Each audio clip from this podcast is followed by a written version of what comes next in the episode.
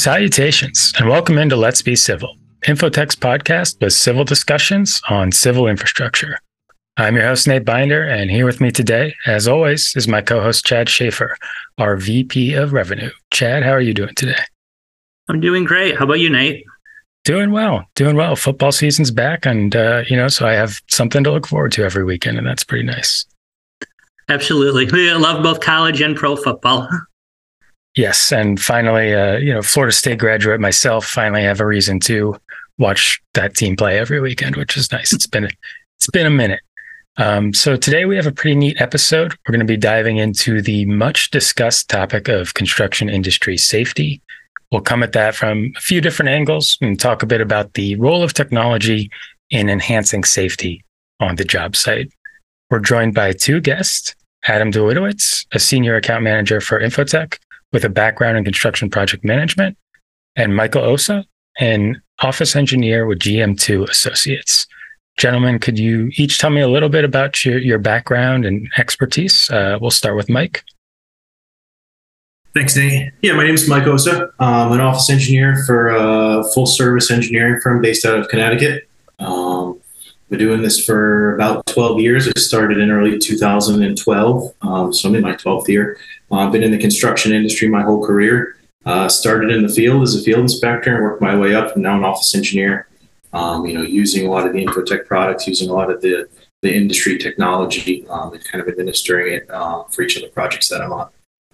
Awesome. Well, we're going to talk a lot about sort of the field office dynamic in this, so that's a, sure. a great great experience. And I also see looks like a New York Giants uh, schedule in the background there. are you? Uh, yes, you, my New York Giants, Connecticut base, New York, New York, New York, Yankees, Giants, Rangers, and Knicks. Yeah, At least you're not a Jets fan, Mike. yes, I save myself some, a little bit of angst. It's not much better being a Giants fan. yeah, I would I would love for them to pull an upset uh, against the uh, San Francisco 49ers tonight. That's uh, that's I know that might be a tall task, but looking forward to it. Still be watching. Still watching. be watching. And uh, Adam, how about you? Yeah, so uh, thanks, uh, Nate. And um, I uh, have been in the construction industry for 25 years, uh, the last 15 of which have been uh, similar to Mike. Uh, it's been directly in construction inspection. I started out as a line inspector in the field, worked my way up uh, as a chief, and then ultimately as a manager of construction inspection uh, program for uh, various different uh, civil engineering companies out of the New England uh, area, specifically to the Connecticut market. Um, and most recently, I've sort of moved on from that part of my career to where I now uh, I'm a senior account manager for Infotech, um, but I was primarily hired as a subject matter expert uh, for bringing construction tech to this industry, bringing construction tech to the field, and how we can really start to push the push the envelope and and and the construction industry as a whole into a technology driven uh, basis uh, that it's probably long overdue for. Awesome. Yeah, we're I've already relied on that expertise quite a bit, so we're thrilled to have you. Um, great. So we wanted to talk about safety in particular because it has always been a, a, relevant topic, I think, obviously for the construction industry. But anecdotally, from from my own just reading um, what you know FHWA is putting out, or or things in you know publications like Construction Dive, it seems like safety is ramping up a little bit lately as a topic. I know FHWA has been uh, mm-hmm. leading their zero fatalities uh, initiative. So I guess my first question is, do you think that that's accurate? That you know con- uh, safety is being discussed now more than ever, and if so, why do you think that might be? I mean, I I can jump in and start on this one. Um, you know, I think that with uh, you know the rise in things like distracted driving, um, more technology in our hands, more technology in our vehicles. Um, much of which is meant to make life easier, uh, has created more distraction, particularly on roadways. Um, and I would even venture to guess that with things like phones, we see probably distraction on job sites that are in the vertical market, right? So buildings as well, um, and even tech being applied in the vertical market. But sticking with the horizontal theme for a minute, you know, I think that as much as we see accidents, uh, just in general on the rise because of people being distracted by the tech that's in their car and the tech that's in their hands, that same level of logic applies to construction. I think we see those same people, um, you know, creating more near misses and close calls and more accidents, unfortunately, in uh, in highway construction zones. Yeah, that's interesting. It's interesting to think like, you know, a major topic for our conversation today will be the role of uh, technology in enhancing safety, but you kind of have to start with what's the role of technology in increasing risk in in the first place. Sure, and you know a little a little different or an alternate spin on that too is with all this infrastructure money that's coming out. You know, more money, more projects, more projects, more people, more workers, more work zones. You know, more exposure. You know, the DOTs have probably never had you know this much exposure in terms of active work zones on interstate highways. You know, in a percentage based you know analysis. So, you know, we have we now have, and I don't know specifics, but you know, there's that many more nightly lane closures. There's that many more workers on the road. There's that much more opportunity for things to go wrong. So I think, you know, as a part of this infrastructure funding bill, there's money allocated to increase worker and, you know, public safety. Yeah. So I think it's a big part of it. So I, th- I think those are two great points, but I guess I'd like, you know, you, Mike and Adam, just to comment on this question is, you know, certainly with IIJA, there's a lot more work, um, more than ever before. And there's also additional requirements for, you know, transparency and collaboration that may have not historically existed. But simultaneously, you know, the civil industry is also seeing a record labor workforce shortage.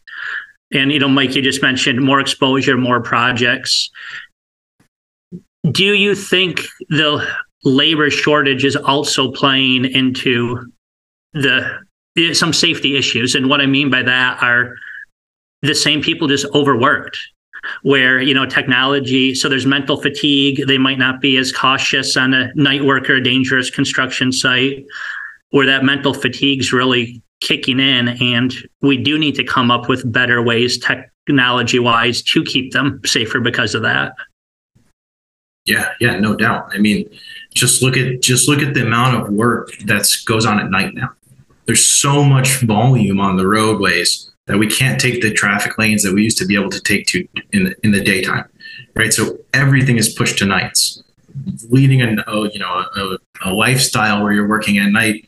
You know, is 12 hour shifts, maximizing the allowable lane closures, r- rushing home to send your kid to school and then trying to sleep for four hours before your kid gets off the bus so you can spend a little bit of time with them in the evenings and then get back to work so yeah absolutely the um, you know the the the, um, the the style of work has changed which leads to worker fatigue and you know um, a different style of work i guess is the best way to put it yeah, uh, you know, Chad, that's a really loaded question, right? Because I think we can, I, I can comment to this in two ways, right? Part part of it that we could go on a whole other podcast about is probably the fact that that's true of every person driving just about right? Uh, worker shortages is driving more people uh, i'm sorry less people to do more in order to keep the same uh, level of, of production just in general um, it, it, may be um, you know slightly more slightly less in market but i think overall as we've seen this reduction in workforce right people are working more hours they're working longer hours they're working more days and that just generates more fatigue period. And that includes in the motoring public. To the second half of that question or or the the primary piece of the question absolutely. Uh, you know from a worker safety standpoint and from a worker standpoint we see the same thing going on. And to some degree in the New England market, we've seen it for the last 10 years, maybe longer. There's always been sort of a labor shortage in the inspection department that's now seeing a more widespread um, appeal there. But that has resulted in, uh, again, as Mike put it, taking you know taking work and putting it offline overnight, uh, so that you can do more in in larger periods of time. Uh, you have inspectors that are out there that are tired; they're not used to the to the shifts in in uh, in working time frame and the bodily changes, and then you add on top of that more rigorous demands. Higher workloads when they're not in the field and in the office. And it does, it creates a mental fatigue it creates a, a physical fatigue and a mental fatigue. And when you get right down to it, you know, if you're talking about something like a paving train in live traffic where you've got barreled, you know, barreled uh, lane closures without without engineered barrier controls, let's say, in a temporary work zone, it could be the difference between a guy accidentally stepping out into a live lane of traffic or getting close enough to it that he gets hit by something like a mirror um, just because he's tired. He's been working 12 hours. It's almost the end of the shift. Um, the materials are hot, right? The, the equipment is hot. Maybe it's a 90 degree night out if it's in the summertime. So, yeah, you know, all of those things compound and can create ripe conditions for increased, uh, increased safety issues and accidents. And we think a lot about, at least when I have always thought about, you know, construction industry safety. It's it's falling objects, it's hazardous conditions, it's moving heavy equipment, it's things like that. But both of y'all have brought up that mental fatigue aspect and how that can sort of just chip away at your focus and lead to little mistakes here that can build up. So I, I was wondering if you could touch more on sort of that how mental fatigue can can increase the risk on construction sites, but also what are some of the solutions to that, whether it's technology, training, things like that? Uh, you know, just following on with what I just said, and I'll, I'll pitch this to Mike afterward. Yeah, I'm glad you asked that question, Nate, because you know I think we we talk about a lot of things in construction and in horizontal construction again that we can control with things that are engineered controls right? Um, mike and i before we before we came on or before you came on this podcast we were talking about blasting that's going on in mike's site. Uh, blasting which is putting uh, closures out on i-95 temporarily. And that's because that's an engineering control right? The blast mats are an engineering control. All of the different things that are being used to keep you know debris from being blasted all over the place and creating damage are controls fatigue is one of those things and fatigue in the workforce is one of those things that's difficult to cover with things like engineer controls right? There's n- there's not been up until recently a lot of good solutions other than training recognition and uh, you know positive uh, behavioral controls like mandatory breaks uh, it's hot outside drinking enough water making sure you stay hydrated those types of things aren't aren't hard and fast like you know blast mats are or or barrier curb. Um, so I think you know one of the solutions that we're starting to see uh, and that we're talking about today is the fact that there's more and more uh, digital inspection tools right? Um, just in Infotech's case, uh, you know, Appia and even the the uh, the products that several of the DOTs use um, are are specific to making the role of the field inspector easier to try and help reduce the burden, uh, particularly the mental burden uh, on them, in order to provide some some um, capacity to where they aren't so taxed to where they're being put into a position where mistakes can happen. Mike, Mike, do you want to follow on with with anything? You know, with that. Yeah, I mean, it's it's all relevant stuff that we deal with every day. You know, like just a, a silly example, we're out there. The utility company says, "Hey, we're going to work tonight." We had every single inspector work today. So, mm-hmm. hey guys, who wants to volunteer to come in tonight to do a double? You know, it just happens. It's part of construction. Um, so yeah, we have tools in place, right? Like Adam said, we have the tablets. We'll send you home early. You can still get your eight. You can still do your DWRs when you get home. You can You know, you can review the submittals from home. You can, you know, you can do anything. You can make your payments. You can do anything that you need to do from this little iPad-sized tablet. You know, anywhere you need to be. Um, so it's a challenge. Um, you know, we have the tools or, or some tools in place to mitigate some of those challenges, and it all circles back to the staffing, right? I mean, sure, can we have a guy on overhead that's the floater that covers night shift? I mean, sure, but it's just not a practical. It's not the practical world we live in today. Um, It, yeah, Is that's all I know. oh, sorry, is there a particular, I'll say, somewhat up and coming technology, you know, such as a la- laser scanning of a site, drones? I mean, you hear about LiDAR, so many others that you are- are, I guess, particular interested in that you think could really help with that, where it's somewhat taking that inspector away from the site at times. You know, sure they have to double check and enter the information, but it's not putting them, you know, in as dangerous as situations. Sure. Yeah, yeah. This is a big one for us down on East Lyme. So I'm on a project in East Lyme, Connecticut. It is a $150 million uh, interchange and bridge reconstruction project. Um, so we've been kind of blessed or authorized or partnered with the DOT to run a lot of pilot projects for them. So we're running exactly what you said. We're doing a lot of survey, uh, drone surveyed work for for quantity purposes, for you know final condition checks to, to make sure that elevations and you know the work is built per plan.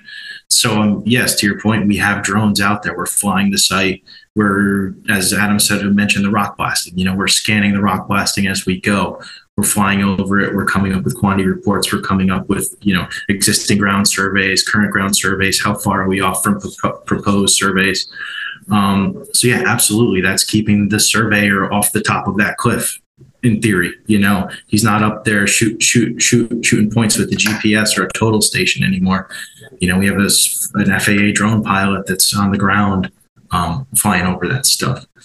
So yeah, there's all sorts of stuff we're doing. We're we're you know we're implementing, which isn't necessarily direct, directly tied to the inspection force, but we're implementing e-ticketing. You know, we have smart work zone systems out there which kind of control you know control traffic flows and, and po- radars you know solar solar powered radar signs you know to mitigate vehicle speed so you know we have all sorts of technology pilots that we're running out there um, you know to keep inspectors contractors you know traveling public um, you know, everybody kind of as safe as we can I'm curious since you uh, were you about to say something, Adam. I don't want to cut you off. I was just going to make a comment that what Mike's talking about from the surveying perspective, right? The the use of remote sensing tools, drones in particular, drones with lidar and um, you know terrestrial based scanners or or mobile lidar, i- is huge.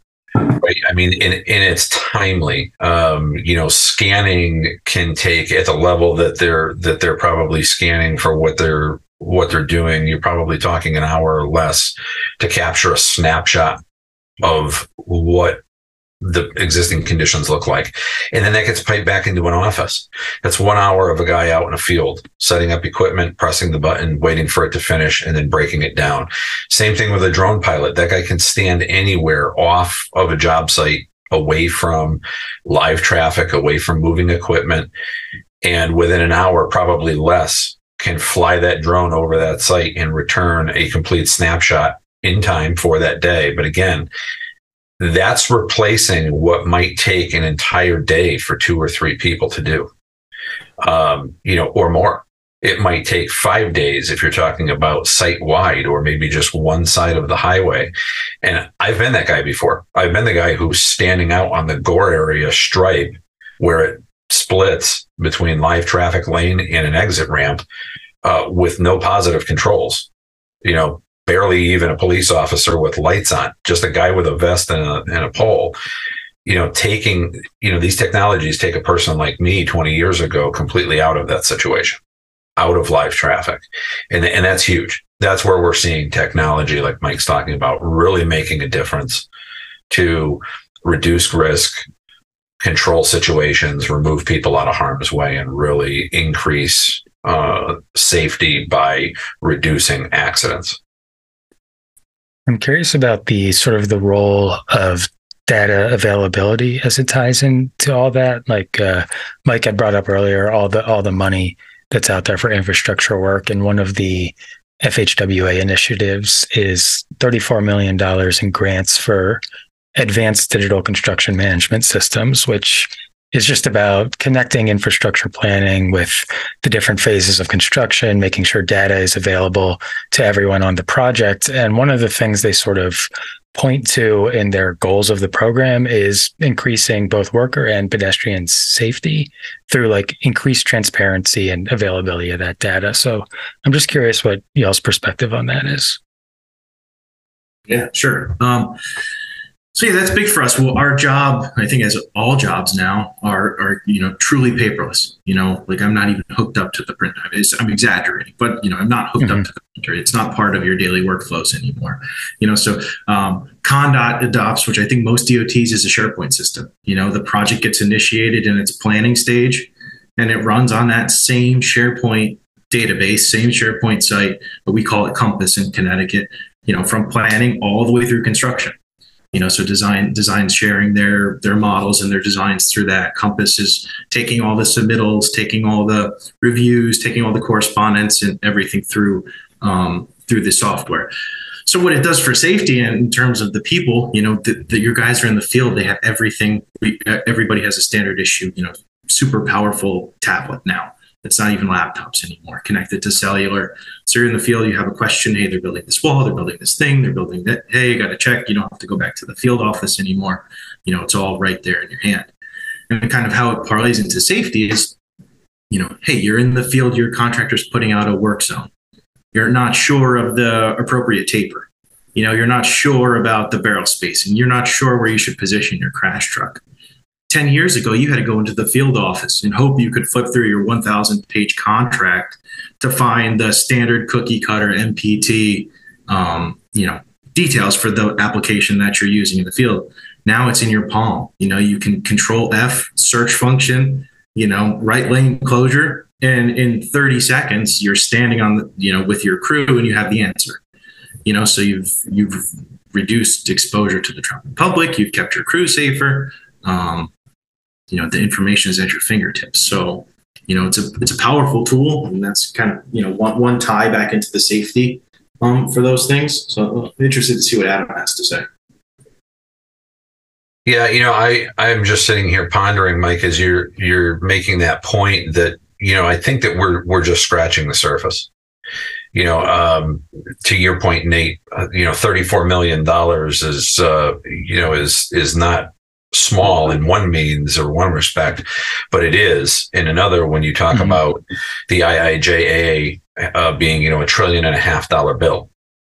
Um, but it's a step in the right direction. I, you know, we've seen things that are coming down the line in the not so distant future.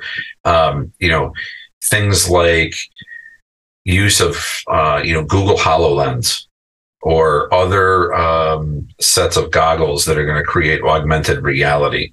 So that you know mike is looking at a tablet and a set of plans right now which is light years from where we were um, as he touched on. But imagine having a set of goggles on where you could actually see the barrels in augmented reality out on the highway while you're walking or while you're inspecting something and being able to tell the person putting them out they need to be, you know, moved an extra five feet because you can see that uh, that you know that augmented reality from something like a 3D model, and that's where we're headed, right? That that's absolutely where we are we are headed, and you know I think, like I said, we're we're at a place where we're making good strides, but more needs to be, I think, appropriated in terms of funding to really push more of these initiatives along.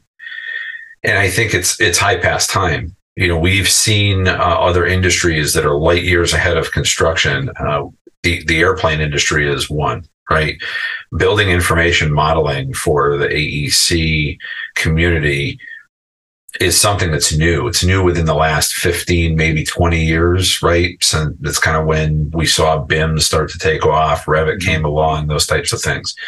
The reality is Boeing's been using it since the 60s and 70s, right? And they've been using it for the same purpose quality control, safety, uh, reduction of error, reduction of rework, those types of things. So, you know, I think construction is always one of those industries that lags behind.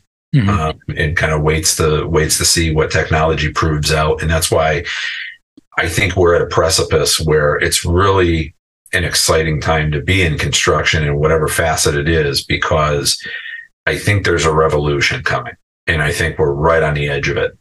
You know, and we're and we're seeing that with more and more of these technologies being rolled out in the last five years. So I'd like to just follow up a little on what you mentioned, Adam and Mike. And I guess first, you know, Nate did mention the IIJA bill, which does contain the ADCMS grant, which is 38 million for the next couple years. But, you know, IIJA's total about 1 trillion and in in that bill there's also 38 billion dedicated just to safety and it's stated like access to all modes of safety. I mean, I'm not mm-hmm. sure honestly exactly what that means, but it does show with what Nate mentioned, the safety call out and other elements of IIJA. It's certainly a push in the industry. And, you know, both Adam, you and Mike were talking about some technology such as augmented reality and drones that mm-hmm. you're utilizing or really see as the future of the industry which i agree with you like now is such a great and really cool time to be in civil construction but with that said everyone's really busy, as we've talked about. There's a lot out there, and you know, technology is just changing so fast. For like some of our listeners, how would you recommend them learning about some of these technologies or even elements in the bill that they potentially could get funding for just because there's so much information out there and with everyone's valuable time do you have some just recommendations of places to go or things they should look into to easier get that information? I'll let Adam take first rip at this one. You know, there it's a great point, Chad. Um, you know, and I think that you know, as technologies in funding for technologies is rolled out, one of the main things that has to go along with it is just people's shift in in openness and willingness to to be able to explore it right? Construction is moving fast. There's a lot of money coming down the line and it does raise you know that question that is there a tidal wave of funding coming for projects that's going to stymie uh, people's abilities to really vet out different technologies and uses? But i think in this case mike made a great point before, you know, $150 million project in ConnDOT, and they're using that as a test vehicle to try different things. So having a willingness to try different things and see it as an investment especially on the private side. It's different with public funding, but on the private side, being willing to to to make that investment, right? Safety is everybody's concern. It's everybody's business um, in particular. So if you've got technologies that can reduce safety, that ought to be something everyone buys into universally. But beyond that, uh, you know, looking at it as an investment, not as a cost, is a mind shift that has to happen. Um, and and I think once that happens, you know, there are plenty of resources available. The National Highway Institute is one of them, if you're talking about horizontal, who does a lot of research. Um, it, and they're similar for the vertical market. I know that the uh, the AGC uh, does a lot of independent research as well in the vertical market. And then there's even other there's other areas. I mean, we look at things like the National Highway uh, Transportation and Safety Administration, right? NHTSA, who does a lot of vehicle testing. Well, a lot of people probably don't know that a lot of their testing is also tied to, to things that tie back into horizontal construction and highway construction, right? Guide rail guide rail testing a lot of times is either done by them or funded by them through local you know state dots uh, i know connecticut does its own but it's funded through federal dollars through them looking at um, you know crash barriers uh, blunt end impacts looking at how cars react to, to hitting barriers i mean recently connecticut changed its own uh, f-shaped barrier curb uh, design based on testing that they've been doing for the last 10 years because vehicles have been getting bigger, right? Pickup trucks in the last 10 years aren't what they were in 2000. they're significantly bigger, they're they're heavier, um, you know, they're more powerful. So, you know, there's a lot of information out there. I think to your point, Chad, how do you sift through it all? I think that people are going to have to slow down and take the time. They're going to have to take recommendations from other people that are trailblazers, like anything else. And I think to some degree, it's like any other industry that's going through major change. Kind of everything gets thrown at the wall. And it kind of feels like you're in a snow globe at times because there's so much out there, you don't know where to start. But eventually, I think some of the pieces that don't necessarily work the best start to fall away. They wane. The primary pieces that do work well, that others start to gravitate toward, do suspend. And eventually there's there's coalescing around general ideas and general products uh, or approaches to things that people start to buy into. And and that's how we see the the industries usually progress toward you know whatever their revolution is and, and in whatever manner it's going to come from. Mike any thoughts around that? Yeah so like i'm kind of just my mind's taking me to some things that we're doing out here and you know kind of how we got to that you know position with the firms that we're partnering with and what kept what i kept coming back to is partnering you know these these smaller technology based firms that maybe aren't a full service engineering firm or that maybe aren't even really so much construction related, but think they have an avenue to benefit construction. You know, I think a lot of it is on these smaller technology startups or firms or whatever you want to call them to, to seek out the full service firms, the firms that have the connections to, and I'm going to speak to DOT because that's most of my experience, but you know, to that have the connections to the DOTs that, you know, are willing to advocate for their product and use their relationships to bring their products to these projects. Like, for example, we're using a GIS um, photo storage software, which is new to ConnDOT, never been used. We're piloting it through the DOT pilots program. And it's a partnership that we've used for a sm- very small portion of our, our design work. So we had this relationship with this small, um, it's called Unearth. It's a photo storage. They locate your photos by, you know, uh, GPS coordinates, and we document our job um, from a photographic standpoint based off of, you know, where you took that photo. So, but that all started because we had built this firm had built this relationship with us, you know, a number of years ago through a small design project.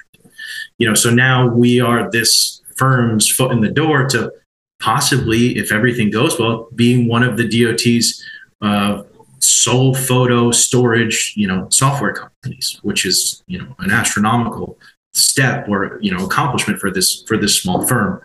So I think it's just, you know, it's a lot on both, right? It's a lot on the full service firms to seek out the things that they need, you know, know they're deficient and know that the industry needs to improve on and maybe take a proactive step to reach out to these these smaller firms that they think they can partner with and then flip it like i said these smaller startups should be reaching out to the bigger firms that have the avenue to to the top to get their stuff kind of approved. And we don't know what we don't know in construction, right? The construction is the stereotypical 60 year old grumpy guy that you know doesn't really know how to use an iPhone. You know, mm-hmm. so we admittedly that's us, and we you know for the most part we admit it as an industry. And we we will gladly acknowledge we don't know what we don't know, but I think we have the right mindset to willingness to adapt and adopt and you know the sky's the limit you know? Um, and it's changing too right? The, the age gap in the construction industry is changing. In the past 10 years we've seen the senior the senior leadership kind of all right off into the sunset and you know my generation the 35 to 45 generation you know it's our time to shine you know and we're a little bit more connected you know in a very general sense you know than the the group that just left. So i think that's a great opportunity for technology more technology to be adopted in the industry. I'm also kind of curious the role that like necessity plays in getting some of these technologies and ideas out there.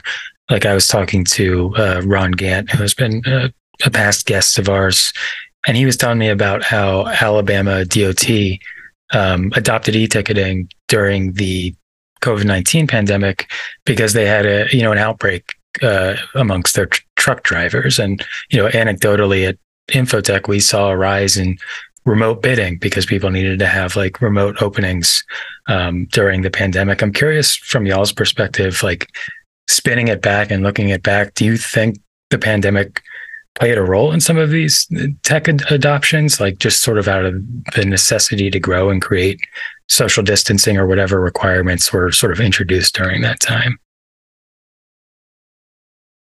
Yeah, I mean, if you ask me, uh, if we were standing on the cliff looking down at the abyss of change in the construction industry, the pandemic was the proverbial kick from behind that sent us over the edge.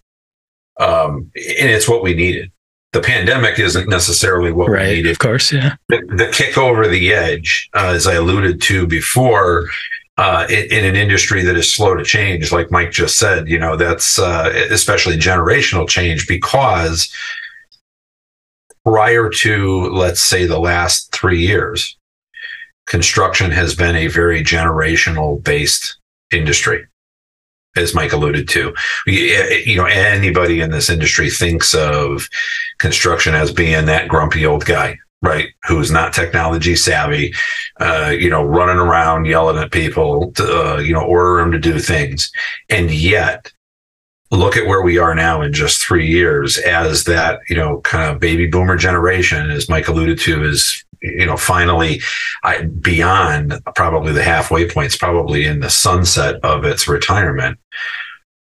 The generation that he and I represent that is kind of the first generation that remembers a time without technology, without internet, and grew up during the technology revolution and internet is now bringing construction to a place where instead of being defined by its generational labor capacity, it's being defined by its technology capacity, right? We're seeing less uh, labor and more being done with technology um, in, in, it, and and we're just at the tip of the iceberg, like I said at the opening.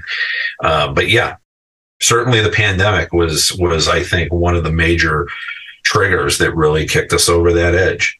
Um, to your point, Nate, yeah, e-ticketing, uh, you know, and and social distancing uh, forced forced the hand in a lot of that. Uh, you know, without things like that, without things like remote bidding or or paperless bidding, uh, we probably would have brought the economy, uh, large sectors of the economy, construction being one of them, to a grinding halt. Uh, and that certainly was not an option. And once we got into that method of doing things, A, it's always easier to stay in that method once we've got it somewhat refined and it works well. We're not going to wholesale change things on, on, uh, you know, on a, on a broad basis quickly. Um, but I think we're also starting to see the fruits of that you know fruits that we probably thought were there. Maybe academics had them on paper. Mm-hmm. what does work from home look like? What is you know using drone technology or scanning look like? Now they're widespread. Now we're seeing the benefits of them. In this podcast we're talking about safety. Again we're seeing huge safety improvements and, and reduction uh, just in things with you know drones and scanning and using digital construction management systems on ipads um, but you know, I think that the pandemic has played a very, very large role in really pushing us to do that. Yeah, no doubt, no doubt. And you know, as it, like I said, mostly experienced, you know, on DOT projects slower to adapt and adopt some of these newer technologies. So I think I can speak more to you know just the the atmosphere or the you know the how, how the industry handles now working from home you know that's now accepted. Mm-hmm. when, when i came into the industry as a construction inspector you did not get paid for a second that you were not on site. You know that was just the industry standard. You are on get paid when you are on site if you're late you're late. If you're got to do leave early to go to a doctor's you got to leave early. You're only you're getting a short day you know? So i think the industry's willingness to adopt like hey you can go to a doctor's office and you can be on site for six hours but hey i have no problem with you doing your reports at home at eight o'clock if to get your other two hours in you know because you know that's how you that's how life happens you know? So i think that's a huge change um, that the industries make because construction, I mean, it still is very much a, a 90% boots on the ground type of job. But um, it just provides that little bit of flexibility to bring the work life balance back into it. And, you know soften some of that mental mental fatigue you know and then for you know positions like or not even positions but for you know administrative roles on a project you know you you're you're less tied to the field office you know you can do 50% of your day or your prop or your work from home you know so it's freed up a lot of you know time and I guess the word I'm looking for it's not come come coming to the tip of my tongue but you know change the philosophy yeah it's a philosophical shift and and yeah to your point like maybe reduces some of that mental fatigue that we talked about at, at the start of this episode. Yep. Yeah, I think that's the key right there. What Mike said as to why we see FHWA promoting things like advanced digital construction mm-hmm. management systems, right? Softwares as a service, similar to what Infotech provides, or or there are others out there. Is it, it provides that flexibility and that balance, and again, running that back to safety if a guy can take a tablet home or a tablet anywhere and do his work from anywhere, he doesn't need to be doing it in a place where he's at risk. And that's that's that's an immediate connection right there. Awesome. I have one last question for y'all, just because it wouldn't be a podcast, literally any podcast that you listen to nowadays, if we didn't mention artificial intelligence. Um, so I am just curious, just looking forward into the future, if you guys see uh, what the role of AI might be in protecting safety. I know some of maybe that drone data processing. I know it has a role in capacity management as well. I'm um, just curious if you have any any thoughts there as we uh, wrap this one up. No, I mean, I mean, you're a construction guy, right? I'm doing yeah, right. my power to fight this AI stuff. So, no, I don't really know. I don't know. You know, admittedly, don't know much about it. Don't know really what it can bring to the table. Um, so, I can't really comment too much on, on this subject. Fair enough. Yeah, I'm a I'm a, a writer by trade, so uh, a lot of the generative AI has also, uh, you know, introduced some fears into to my mind as well. Okay. I'll just say that there is some of it going on in construction tech already. We we are seeing it in certain places. Survey is one of them. Scanning is one of them. Um, there are providers out there who have instrumentation that will scan and use um, artificial intelligence that that will look at photographs that's taking while it's scanning and will actually draft 3D point cloud. So we're not just getting a point cloud, we're now getting connected line work in that point cloud um, by a system which is comparing points collected to photographs it took and can recognize the difference uh, between things like colors and shades um, and you know angularity of line work. Uh, again, that's that's completing uh, you know, hours and hours and hours. What what used to take a week, let's say, for a survey company to perform can be done in less than four hours, depending on the size of a project in some cases, where 95% of the drafting is completed by AI driven software. Um, we're also seeing that same thing, uh, you know, in a lot of photo driven processes. Mike, kind of, you were talking to, about, uh, you know, that the small company that's that's locating your photographs by GPS. We're even seeing that in there, right? We're seeing that where it's not only taking the data, the metadata out of photographs, but then it's looking at the photographs and it's quantifying things it sees in the photographs as an extension of that, um, or or creating. Um, you know, creating things like 3D point clouds out of photographs. Um, every iPhone nowadays since the iPhone 11 has mobile LiDAR on it, whether mm-hmm. people realize it or not. Same with most iPads or iPad Pros. You take a photograph with that to the most end user, it's a photograph, but embedded in there is is uh, geospatial data. And we're starting to see AI driven softwares that are taking that geospatial data and doing all kinds of neat things with it. I echo Mike's sentiment construction's always going to be very much a um, person driven um, industry. Technology is only going to be able to go so far. There will be limits where technology that's meant to make things faster, easier, more productive, and more safe will cross a threshold where those things become problematic. And that inevitably is where we usually find the limits of how much we can do with the technology that it's our fingertips um, to your point, Nate, you know, AI can write some really great things, but when you get in there and you start to edit it I think you and I both know there's a lot of times that there's things in there that need to be adjusted or fixed by a human. Um, so I don't see I don't see AI completely replacing uh, humanity, but certainly augmenting us in some of our mm-hmm. more arduous duties. Uh, I think is definitely something we see coming down the line.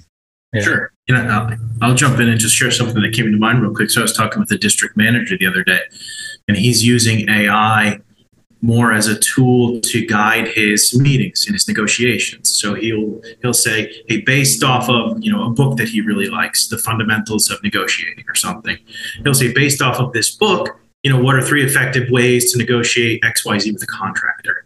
And then AI will spit out, you know, you know sound talking points on hey this is the best way to get your contractor to agree with you based off of what you provided me.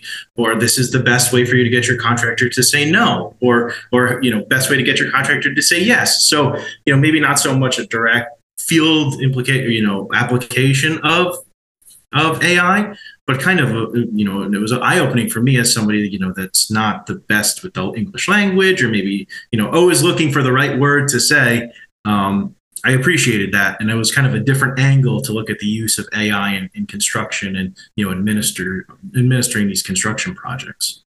Yeah, that's really neat. It's it's kind of like everything we've touched on today. Another tool in the toolbox, but it's ultimately going to come down to the humans in, involved. Um, awesome. Well, this has been an awesome discussion. Chad, do you have any other final points you want to get out there before we wrap this thing up? No, I think it's been a great discussion, and you know we're certainly in a very exciting time in the industry, and I think over the next couple years, you know, we're going to see more change than you know we have in the past decade. But ultimately, it's all going to be for the good to make jobs more efficient and people safer. We hope you enjoyed this deep dive into construction industry safety and the role of technology. You can learn more about Infotech and our software solutions at infotechinc.com, or you can always email Chad or I, and we'll be happy to provide you with more information. Uh, you can find our contact information in the description of the episode. A big thank you to Michael, Adam, and Chad for sitting down with us. And thank you to all of our listeners. Thank you to Infotech for supporting this podcast. And as always, keep it civil.